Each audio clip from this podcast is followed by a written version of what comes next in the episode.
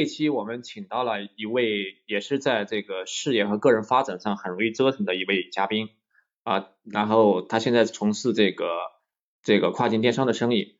那我自己觉得，如果是说一个普通人在过去十几年最容易挣钱的行业，我觉得一定是电商，做开个淘宝店或者京东店。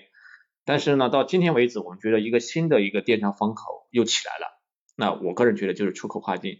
所以说今天我们请到了这这位嘉宾，我们好好聊一聊，说那整个出口跨境在疫情之后到底会有什么样的一些一些机会？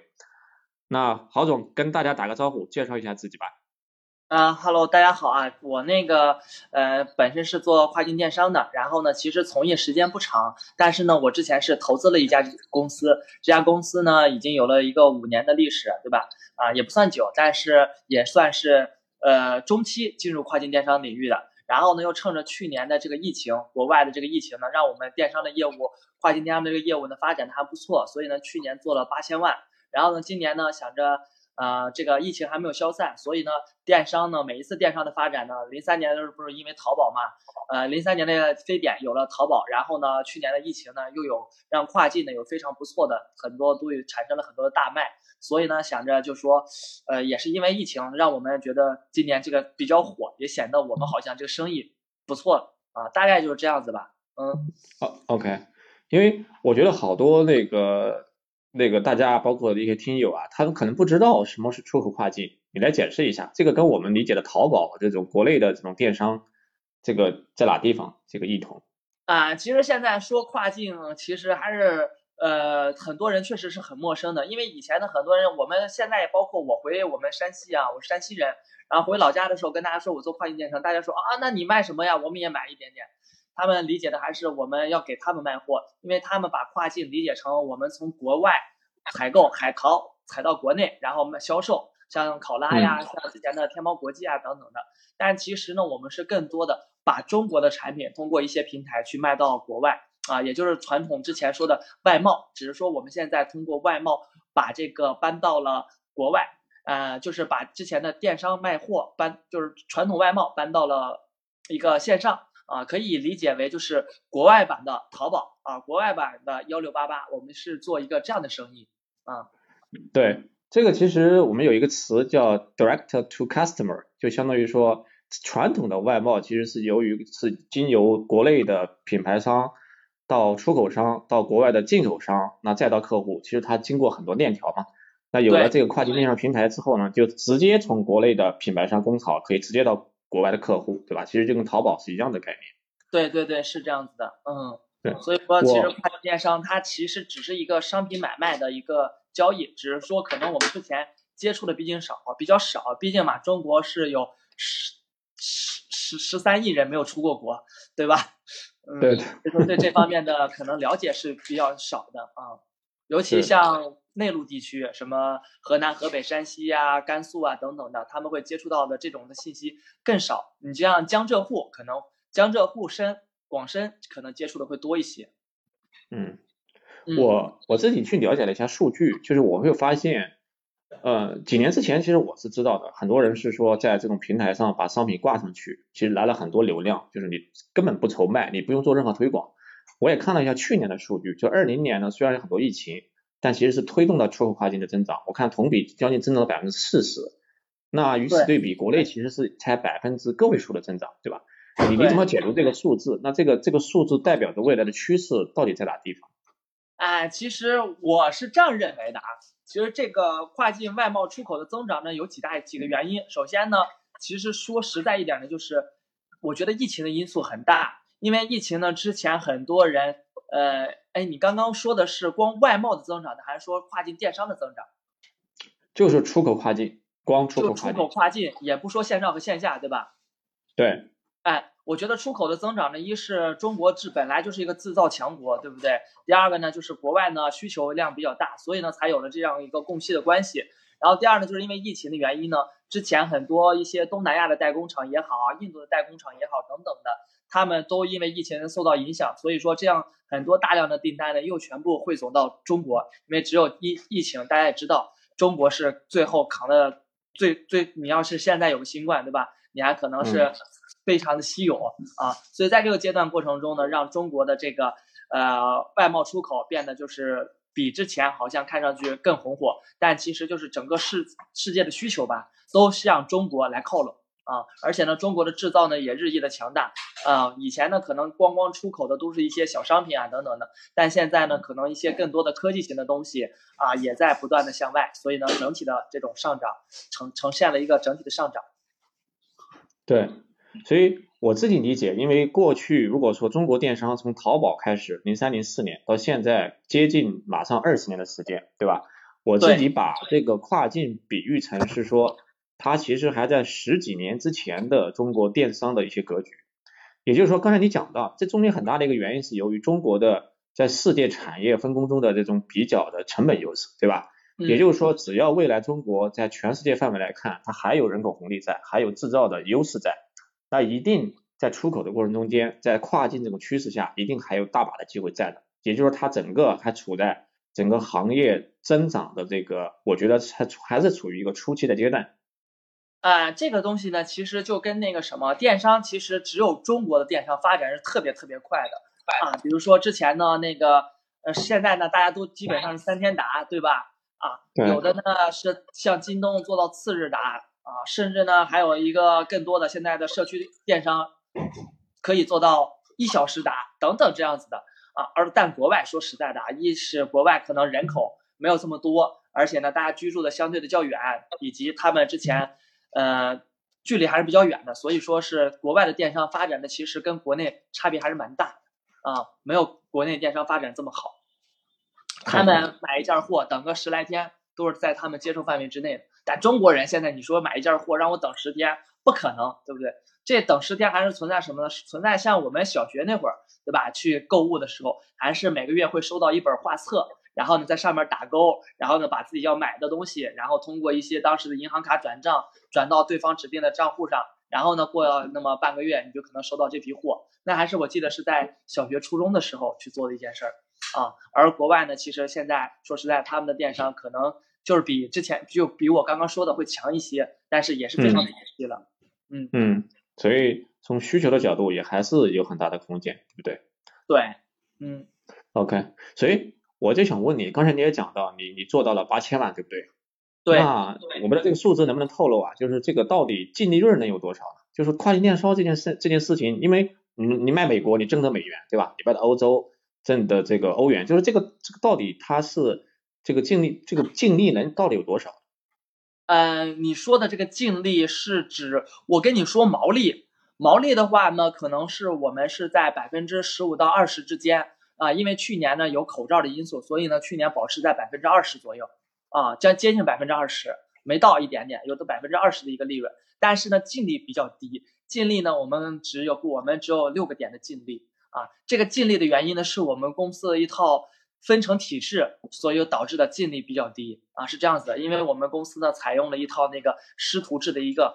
管理体制啊，就是层层层级层级的这样，所以说分数的利润比较多，也是因为地区所限吧，在义乌这样的城市呢，很难招到员工，所以呢，采用了一套这样的一个方式，更好的去招人，更好的留人啊。我愿意把我更多的利润分享给我的员工啊，所以导致我们进度比较低。但是整体的利润来说，如果你是一个非常吝啬抠的老板，对吧？其实还是蛮赚钱的啊。嗯嗯，所以说你刚才讲百分之二十的毛利，其实。他已经扣掉了各种各样的流量费用，其实全部扣掉了之后，其实就相当于说已经快接近于净利了，只不过你分了很多给员工，对不对？对对对对，而且就是呃，越到这个时候呢，更多的就是公司管理上面的成本嘛，啊。OK，因为我之前听说，如果是说你国内，比如说采购一个商品你一一美金啊一块人民币，那你到国外基本上定价会在。一美金甚至一美金到两美金这么一个一个水平，嗯，是吗？呃，其实可以这样说啊，我能给你举一个简单的例子，你用这种思想去想一下，你想你一个月工资是多少呢？你一个月工资是一万，对不对？嗯，那老外的工资一个月是多少呢？也一个月是一万，而你现在呢，比如说买一个水杯，你花十块钱买一个水杯，对于他们来说呢，他们其实也是在花十块钱去买一个水杯，但是这十块钱对于他们来说。就是十美金，嗯哎，所以说呢，但是一加上你那个六点四五的一个汇率来说，那就对你来说，如果你是一个销售者的话，那就是六十四块五啊。所以呢，很多人都会遇到一个问题，就是说，哎，为什么你们卖跨境的卖卖东西，你们这个物流钱都比货钱都贵啊？不科学。但是你刚用我刚刚的这个逻辑一想，哎，这个确实这个物流钱要高于货货值啊。嗯嗯，OK。所以物流成本占了很大一头，在这个对对对，是这样子的啊。嗯，OK，你那个，但是你卖花哦，你说，但是随着这个科技信息的越来越发展，对吧？这种呃，中国今尤其去年啊，因为太多太多的人涌入到跨境电商，结果呢，把跨境电商今年搞得稍微有有有一点点像拼夕夕一样，利润有一些偏低啊，但是依然还是比国内电商要高一些的。嗯，OK，是，所以你刚才讲你八千万嘛，那整在整个跨境电商的卖家中间，你属于什么样一个水平啊？大卖、中卖，肯定属于中卖以上的吧？呃，真的谈不上中小卖。啊，你这个还中小卖，那也就是说这个这个规模很容易做了。哎，你想嘛，我做八千万，我就问你，你做淘宝电商，对不对？做一千万，你在国内做电商做做一千万，算不算大卖？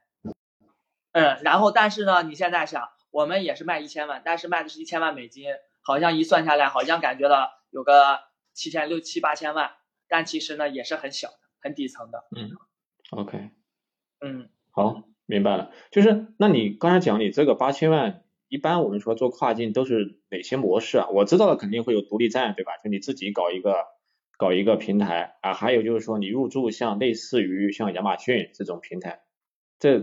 这种模式到底会有什么样的差异？可能跟大家也分享一下。啊，其实是这样子的啊，其实电商、跨境电商，国内电商其实是很多的，大家可能悉知的一些什么淘宝、京东、拼夕夕，对吧？三大一个三大主流平台。然后呢，今年可能会抖音直播带货，哎，也算一个主流。但其实很多人不知道什么蜜芽呀、贝贝网啊。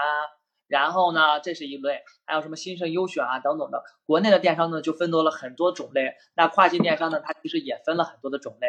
你像刚刚你说到亚马逊、eBay，对吧？这种属于大型的，速卖通、阿里巴巴国际站等等的，这其实几个比较大卖，然后大型的。然后那还有其他的，什么沃尔玛也好啊，那个乐天，对吧？还有一些什么 Wish、Top Hatter 等等的一些卖一些小平台。还有呢，就是一些自建的一些独立站，就跟国内的二类电商一样。比如说，你打开一个微信公众号，你就可以看到的是一个售卖的，你点开进入它的小程序，对吧？等等的，就是类型比较多啊。其实呢，那如果说要划分的话，一类呢就叫做平台电商，一类呢叫做自建电商，就说你所说的独立站。我觉得分大类的话，可以分为这两大类啊。当然，这两大类里面呢，又有批发的，又有是零售的。嗯嗯，因为。我我自己，我们在国内肯肯定容易理解嘛，就是国内的其实这种独立的平台，其实占的份额非常非常小。那阿里和京东，包括后来起了你说的这个拼夕夕，对吧？它其实占据了国内的绝大部分份额。所以说这个，我不知道国外你你你你去怎么判断说为什么会有独立自建的这种平台会有生存的空间在？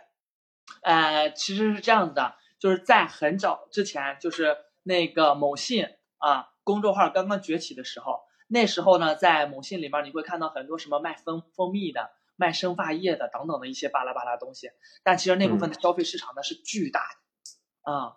他们当时可以跟虽然你是天天听到某宝啊、某东或者是某西西，但是另一部分可能跟他们我觉得有对半的趋势，只是你不经常没有注意到啊，因为他们太分散了，分散到了每个哎。但国外呢，其实他们也是处于这个阶段的啊，你可以这样去理解，就所以说呢，会有独立站，就是你也可以建一个独立站，我也可以建一个独立站，但是你可能一天卖十件，我一天可能卖五件，对吧？亚马逊呢，可能一天能卖一百万件，但是呢，就是我们这样的小的平台数量众多啊。OK OK，明白。所以所以我们就还有一个那个什么茅台镇酒。啊，你经常会看到的卖茅台镇酒的，你要知道茅台镇酒卖的销量，比茅台卖的酒销量可要多得多得多，啊，所以你就应该知道到底是哪一个电商消费市场更大一些。嗯，OK，嗯，所以所以我们就我们就好，我们再深播稍微深入一下，再看这两种模式吧。就第一个平台，那如果是我是一个卖家，对不对？那我一定会看说这么多的平台，那我到底是说到底选择哪些平台？目前或者未来几年，到底哪些平台可能会存在一些一些机会，对吧？你你怎么看？呃，你问的这个问题呢，就是一个大型问题了啊，我可能得得聊个十二十分钟才能给你聊清楚。然后呢，那我们就今天给大家好好的去拆解一下这个问题啊。首先呢，就是第一点啊，我们从几大平台，我给你大家顺便就排个序吧。我们首先说所有利润率最高的啊，就是亚马逊，也是这两天大家经常能听到的，对吧？各种的封号啊。啊，去年都是听到的说亚马逊在深圳湾买房的都是亚马逊的卖家买别墅的，对不对？那今年呢又听到了，反正是在深圳捡破烂的都是亚马逊的啊，它是一个两极化非常严重的一个。那为什么是这样说呢？是因为去年亚马逊它的利润是非常高的，做亚马逊里面它的跨境电商在亚马做亚马逊它是跨境电商里面利润相当高，它可以达到百分之三十左右啊，要比我们现在做的平台的利润都要高一些。而且呢，当你一旦一个成品产品成型成规模销售的时候呢，它可能稳定靠这一件产品可能稳定三到五年的一个利润，啊，可以做到这一点。所以呢，很多很多人去做亚马逊，但是呢，这么高的利润为什么成功的只有那么一点点呢？说明一，它的资金需求量是比较大的啊。当你一个产品去打造一个产品的时候呢，你可能需要发一大批的货去放到海外仓。啊，而这批货还没开始卖的时候呢，你甚至就开始要补进下一批货来去补充它。啊，它这方面的资金投入呢是比较大的。现在你要想去做一个亚马逊的店铺呢，你可能需要差不多是上百万的一个资金才能做得起来。而且呢，它的运营难度也是也是比较高的。很多人一进来之后，你要知道，做电商嘛，肯定是要烧车的。那一烧车，点一下一美金，点一下一美金。啊，对于我们来说，点一下就是七块钱，点一下就七块钱，非常非常的心疼。可能没做几天，然后就，哎，非常的心疼，就做不下去了。而且呢，去年因为大家都知道做亚马逊很赚钱，所以呢，有大批大批的人去涌入、去进入去做亚马逊。结果会出现一个什么样的情况呢？就是很多曾经干实体的老板，他们很有钱，他们并不知道亚马逊的水。到底有多深？所以呢，发了好几个柜子的货，因为他觉得他自己不缺货，他就发了好几个柜子的货扔到亚马逊的仓库里。结果呢，自己不会运营啊，那怎么办呢？就导致，因为亚马逊你卖不出去的货，你要清理，还要跟你收收货品的那个处理费，所以呢，他只能倾销啊。本来十几块钱的水费，一美金就开始狂甩啊，为了回本，所以呢，就导致了亚马逊整体的那个非常非常的动荡。啊，也就是在三月份、四月份最疯狂的时候，你能想象到亚马逊一个月有多少人开店吗？有三十万，新增三十万家店铺啊！你知道是一个什么样的数量级别吗？啊，所以说呢，这三十万最后可能有百分之九十九的人最后都是失败的啊。这是亚马逊的平台啊，我喝口水，喝完了。啊，没事。所以。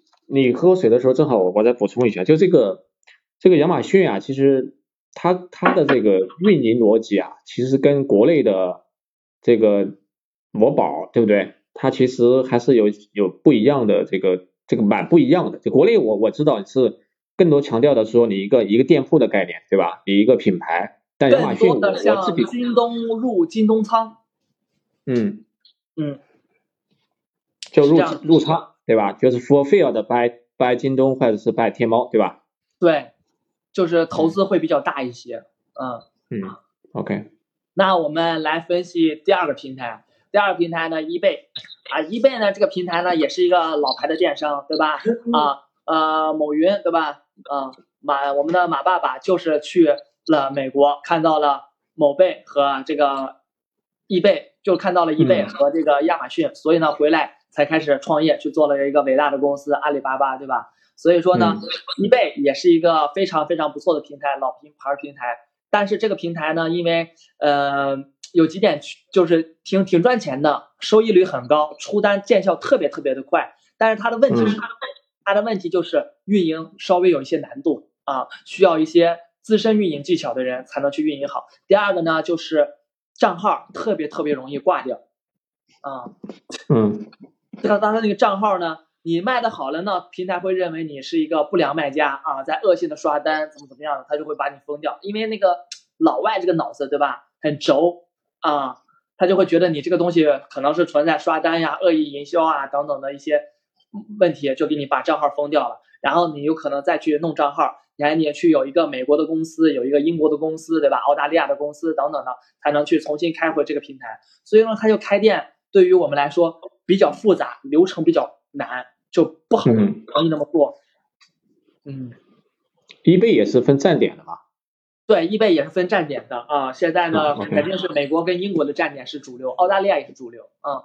OK，回一下，你刚才讲亚马逊，它肯定是也是分多地不同的站点嘛？那你嗯觉得最有机会的可能会在哪几个站点？我知道欧美肯定是购买力很强嘛，对吧？但是它人也很多，但是卖家也很多，所以它你现在就是北美跟欧洲啊，嗯，大部分人在赚钱的还是在北美，很多人呢现在觉得北美竞争压力太大了，现在想往欧洲站点去转，但是呢，说实在的，还是蛮难的，因为今年欧洲的经济不是特别好，OK，嗯，相对于来说，亚马逊那么高投入，呃，你去就是它的收益率不是很高啊，而且呢，呃，接下来呢就要我重点说到的就是速卖通这个平台啊，速卖通这个平台呢，在欧洲呢今年就比较受欢迎，为什么呢？因为当时因为疫情的时候呢，亚马逊不让卖口罩，但是呢，速卖通允许了卖口罩，啊，所以说呢，速卖通在这个时候呢，在欧洲抢得了一大波的这个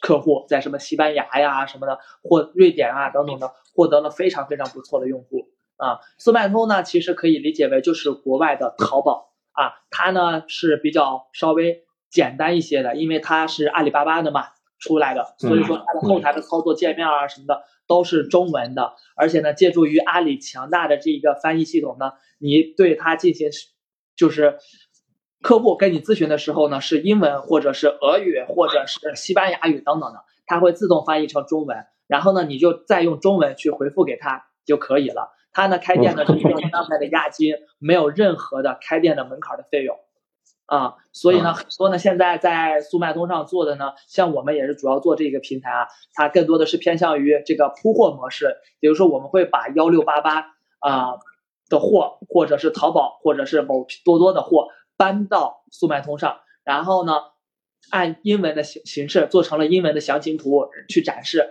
这个时候呢，老外看到了，喜欢了，哎，他觉得不错，然后找你去买。这个时候呢，我们才再去下单啊，就是中间不去留库存，去这样子的。对于我们普通人来说呢，这个创业的门槛是比较低的，更容易去做。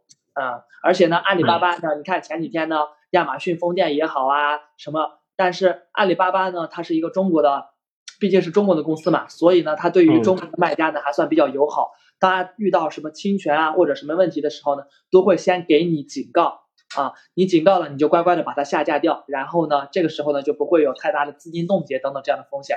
你要知道啊，像亚马逊就算冻结你，平平常常一个月做五万美金是很正常的，但是对于你来说，一冻结就是冻结你三十万啊。你要知道，三十万可能是你一年的利润，你才能赚到三十万，就这样被冻结掉了，而且再也拿不回来啊。嗯所以说呢，做速卖通呢，它是一个比较对你来说是非常友好。嗯，嗯，哎，那你刚才讲速卖通，它是从物流是从国内直发吗？它那没有说有国外的海外仓？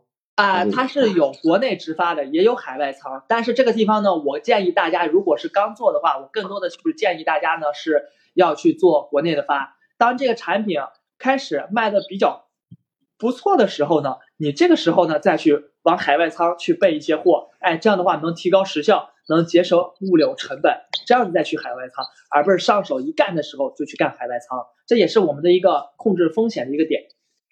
OK，明白了。其实开始的时候，其实就通过这种铺货的方式去做选品，一旦选择一个爆品，那我直接就海外仓了，对吧？然后规模就对上去。对，就是要这样子，这样的话是最稳健的，而且呢是你风险最低的。我们做生意嘛，最讲究的就是风险意识啊。这个时候你要做一个可控的风险。嗯嗯，你刚才讲你现在的店铺的那个分配，呃大部分都是速卖通吗？啊，大部分都是速卖通，然后呢，我们也会接下来我继续说，我们还会做了一些虾皮和哪吒达这样的这两个平台呢，主要是做东南亚的平台啊，他们其实跟速卖通呢其实差不多，但是呢，东南亚呢可能利润会要比速卖通的利润还要再低一些啊。速卖通现在平均下来的利润可能做到百分之十五到二十，那虾皮呢可能是在百分之十到百分之十五啊啊。为什么我这里呢没有去推荐大家去做虾皮呢？就是虾皮这个平台呢，它目前来说呢还处于一个那种初不能说初期阶段的平台吧，就是马上可能要准备上市融资。啊，你也大家都是懂的，上市融资这个时时候呢，最重要的是什么呢？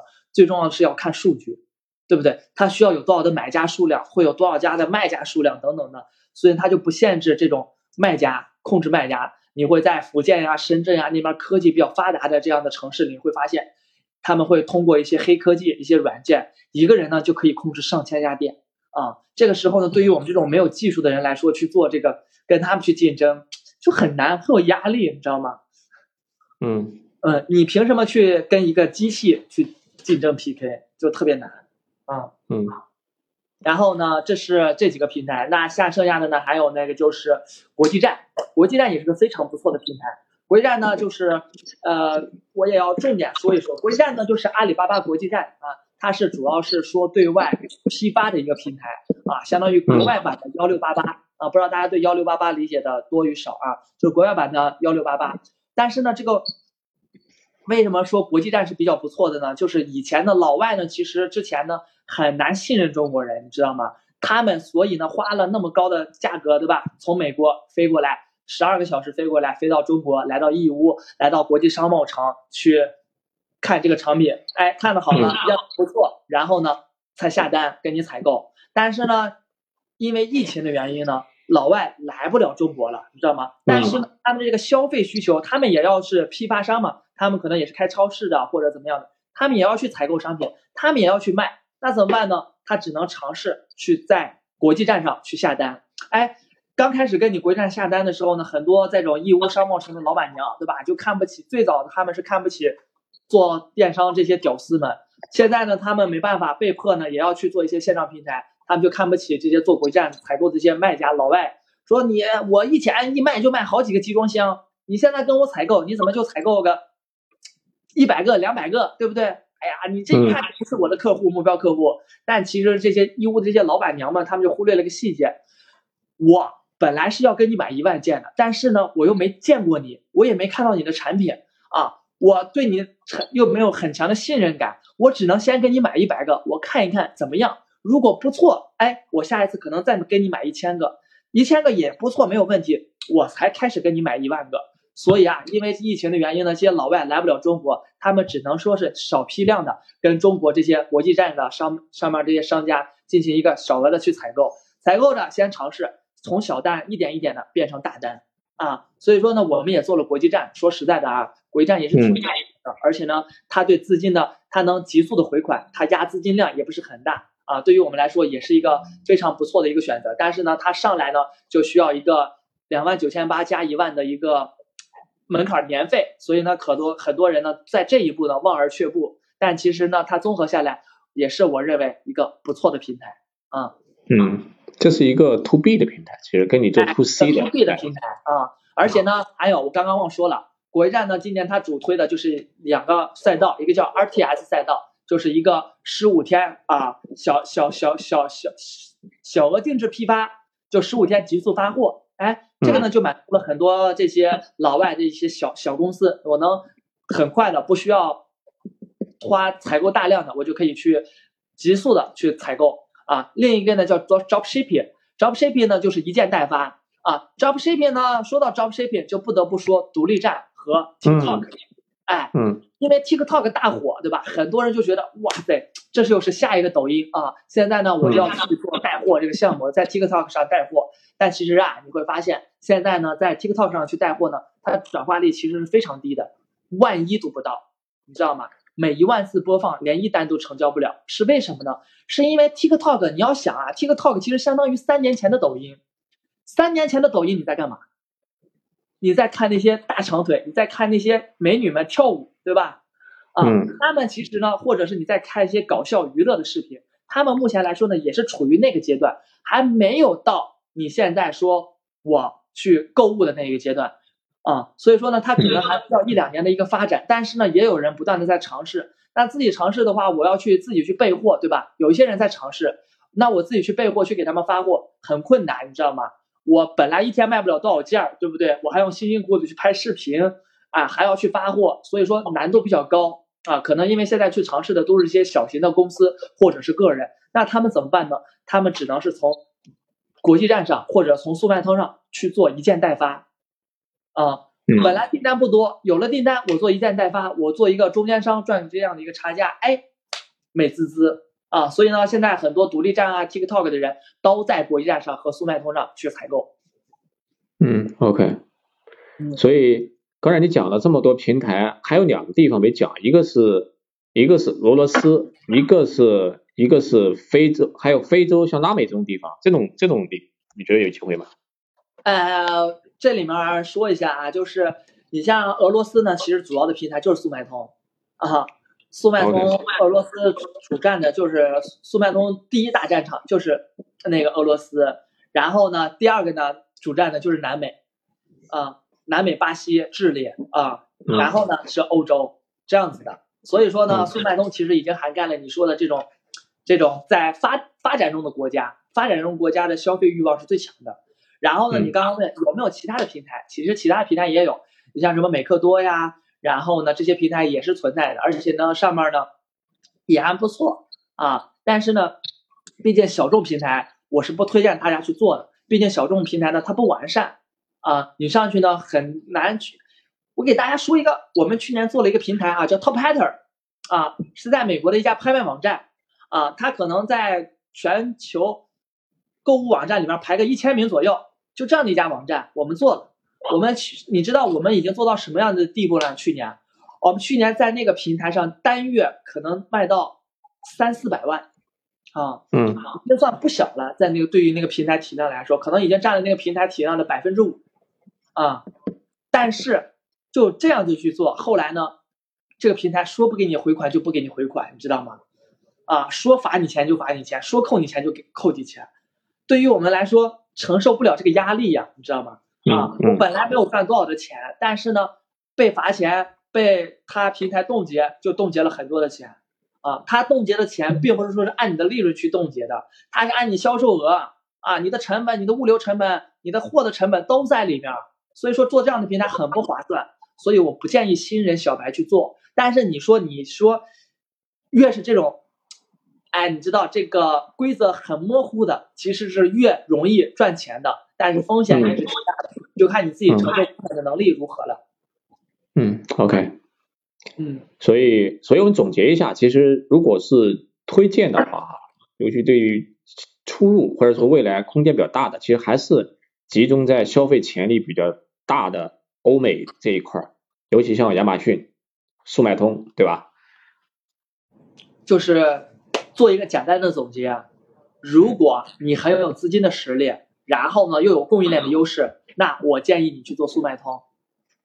啊，如果你是有供应链的优势，但是呢之前没有什么电商经验的，对吧？那我觉得做国际站比较简单，你简单的去阿里去学习一下，因为它的那个培训是比较完善的，你去学习一下，你可以上手去做国际站。前提呢是你有那个一些供应链的资源，或者你是工厂。如果你又没有工厂，又没有资本啊，但你又想去在跨境上去捞一杯金，我建议你去做尝试的去做速卖通、虾皮、拉扎达这三个平台。OK，好，嗯，那接下来我想再谈另外一个话题，就刚才讲了，我们都说的是平台，另外一个就是说我们要谈，就谈的就是自建站或者是独立站，因为刚才平台，说实话，所有的数据也好。品牌也好，其实都是属于平台方，但是自建站会有它度它的好处，就是我所有的运营，我所有的这个品牌，包括客户的数据资产，都是归属于我们自己，对吧？那从这个角度，你你你你你大概会对独立站跟平台比会有什么样的这个这个这个认识？我那我刚刚其实说了那么多的跨境平台，其实我没有分析独立站啊，独立站呢说实在的，独立站才是这里面利润率最高的平台。啊，因为呢，做独立站它没有扣点，因为是你自己建的网站，赚到的每一分钱都是你自己的，对不对？但是独立站最难的是什么呢？最难的是流量啊，对吧？我大家都是都知道，现在流量是越来越难了。平台的流量你都玩不明白，你说你凭什么能玩得清楚？自己去 Google 啊、Facebook 啊、去 TikTok 上去弄流量，对不对？但是如果你真的对于技术、对于流量很擅长，那你确实可以做独立站。但是如果说你自己你要想啊，独立站又要有流量的能力，对吧？又要有选品的能力啊，它考验各方面的能力、运营能力，然后物流发货能力等等的，它对于你的考验实在是太多了啊。所以呢，如果你没有这方面这些不不是一个全能的人，建议呢先从简单的入手。OK，其实其实换句直白的话来来来来说，如果要做独立站，其实相当于说你自己搞一个京东，自营的京东，对不对？所有东西你都要都要自己搞。自营的京东，这是多难度多多大的一个东西啊！嗯嗯嗯。所以那还是先从平台别人搭建好的地方，你先去做，能做的好了，然后呢再慢慢的衍生去自己去。搭这样的一个舞台，对吧？嗯，对，其实我也看到很多的这个亚马逊的卖家，他最开始的时候就是在做平台，但是等他有一定的规模的时候，他的独立站和就开始去做独立站，那这个时候他的独立站和平台之间就会形成一种相互借力的这种效应，对，对吧？这个嗯，是这样子的，所以说呢，是到人家那一步你才有必要去做，如果没到那一步，不，其实没有必要去做，上手去做独立站难度太高了。嗯，你未来有有做这个打算吗？呃，未来我们是有的，为什么呢？因为我们现在做这套模式呢，其实是我们以速卖通为主要的切入点。但是呢，这个速卖通呢，它有一个好处就是它是阿里系的平台，阿里系的平台它其实之间呢是相互互通的。我们在速卖通上做了这么多的产品，对吧？做了很多的详情页啊，写了很多的标题，它其实可以一键搬到哪吒达这样的一平台，也可以搬到国际站这样的平台。也就是说，我做好一套的这个。素材我可以同时上架到三个店铺、三个平台啊，这样子去做。所以说呢，对于我们来说，后面呢，通过一些系统软件就可以实现这样的一个功能，更省事儿。而且呢，相当于现在呢，我们是一个人去操作三个店铺，未来呢，我们可能一个人就可以操作九家店铺，是这样子。OK，所以这边也插一句，因为这个独立站确确实是一个比较，也是未来的可能也是一个大的趋势。因为 Shopify 这个平台，它它其实是一个 SaaS 的软。软件嘛，就是让你去不用工具，你直接可以用它的工具和平台直接上上传这个产品就行。那这个平台目前的这个市值将近两千亿美金，嗯，对吧？所以说也也确实看到了大家对这一块未来的一个一个趋势的看好。其实这个方向也说明国外呢电跨境呢，其实国外的电商还有很多很多的机会啊，因为他们属于平台建设的，都能估值拉到这么高，那你去做里边去做一个卖家。是肯定能稳定去赚到钱的。嗯，对的。那我想呢，最后最后一个话题呢，我想就稍微去落地一点，就是说，如果是一般的一个人想去开一个跨境电商的店，他大概需要一个什么样的组织的安排，一个组织架构，对吧？需要配一些什么样的职能的团队？嗯。你这样子问我的话，我就要看你是想怎样去做啊？你说一个人能做跨境电商吗？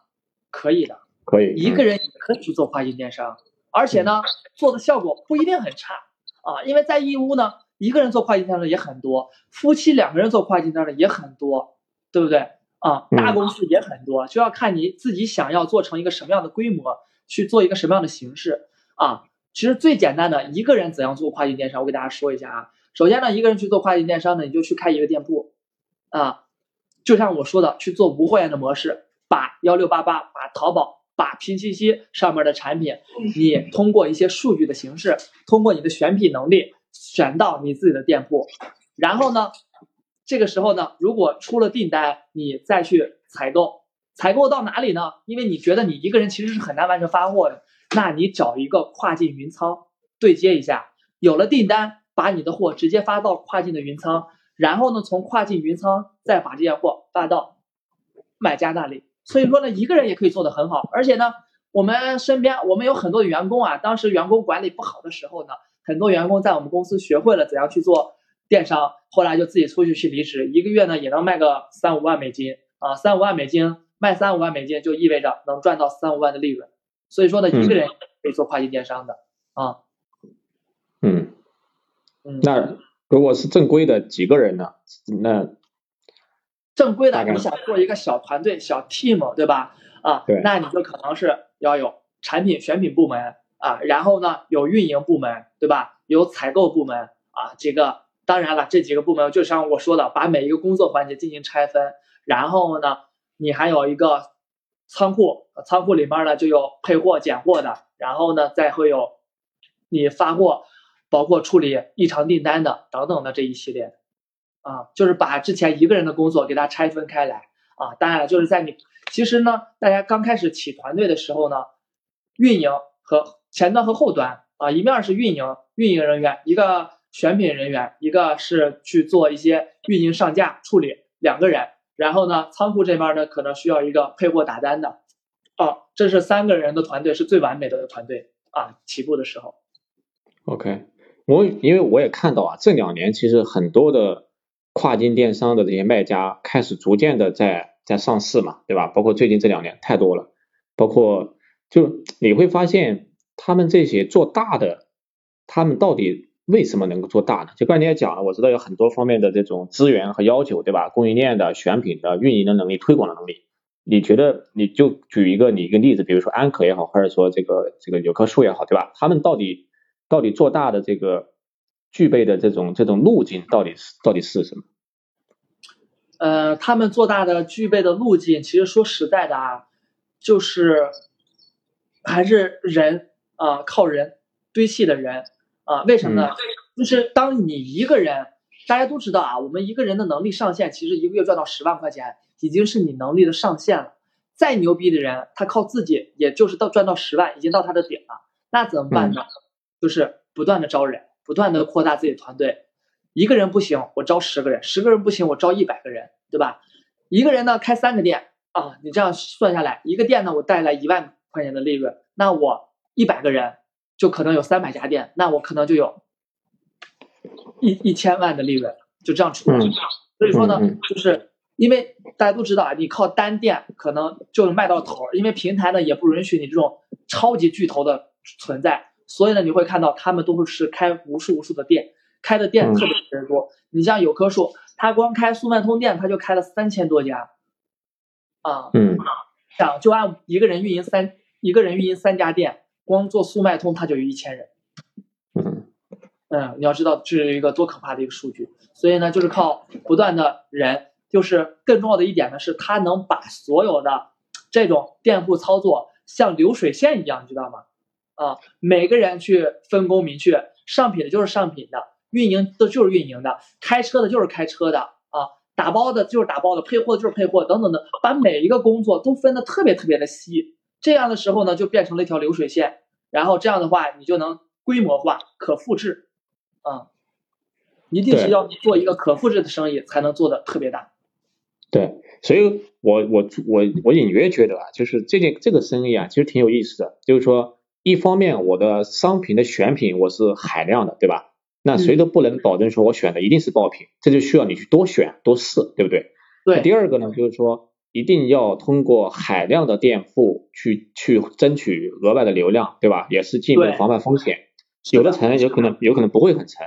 这个其实就类似于说，我要去做风投一样，我要广撒网，对吧？投下去，那总归会有一个出的。那只要会有这些出的，那我最后可能就是就是挣的，因为它一旦爆发，那个在这种电商的海量的这个量流量的前提下，它一定是有一个急剧的爆发的。一旦有一个急剧爆发，你最后可能就挣钱了，对吧？虽然说很多其，他其实我们也是一个博一个概率。嗯嗯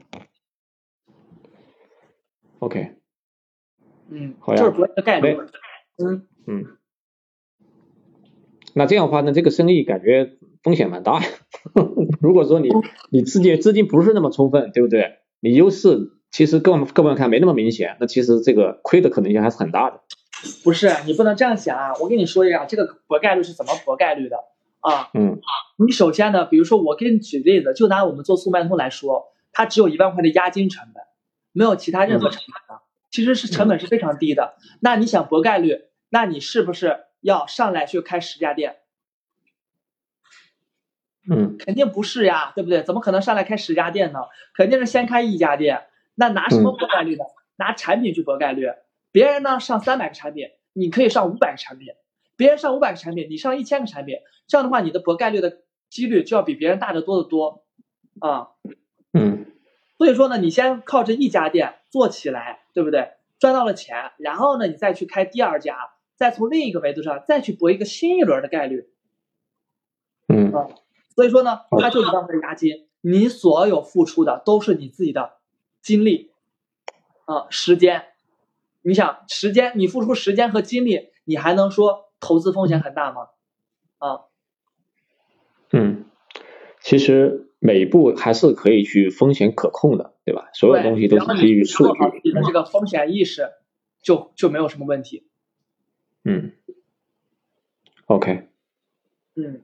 我我已经我们已经差不多快五十分钟了，我想最后再再稍微总结一下吧。志强，就是你对于这个这个行业谈一谈你的感受，或者说你对于未来的这种期望。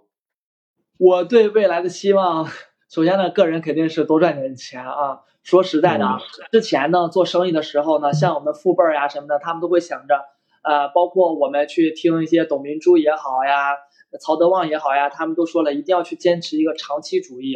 但是呢，从我的角度上来说，我觉得现在做生意长期主义很难，能活过十年的一个公司真的是非常非常的少，对不对？所以呢，就是我们在每一次机会来临的时候呢，一定要去用力去抓住它，不能错过啊，因为你永远不知道下一次机会是在什么时候啊。所以说呢，就跨境呢，它现在是一个机会，它现在呢也相当于前几年的淘宝，你只需要之前你看国内的，不论是滴滴也好呀，阿里也好呀，腾讯也好呀，美团、五八等等这么多互联网平台都好，他们之所以能成功，其实就是把国外的当时先进的某一个技术拿回来去做了一个汉化，对吧？拿过来他就赚到了钱。而现在呢，中国唯一电商要比国外发达，所以呢，现在你只需要把国内电商这一套玩法搬到国外，你就可以赚到钱。你只需要去好好的去把国内电商研究完之后，哎，他是之前是怎么玩怎么玩的，国外马上可能要到这一步了，你提前去布一下局啊、你就可能赚到钱。但是呢，你看国内电商现在是不是已经开始下滑了？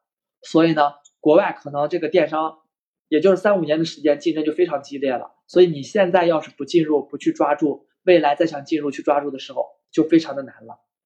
啊，所以说呢，没做的抓紧时间去做，进去的抓紧时间去研究国内三五年前发展历程是怎么样的，一步一步的看看国外国外去相匹配，提前去做布局啊。然后呢，说已经做的很很常好的，那就可以去研究供应链，去把这些东西去做成闭环，去研究 TikTok，去延展更多的下一个可能性。嗯，就是彻彻底底的降维打击，对吧？哎，不能叫降维打击吧，只能说是，呃，提前的去布局，提前的布局，把国内现在成熟的往国外上去搬。嗯，好，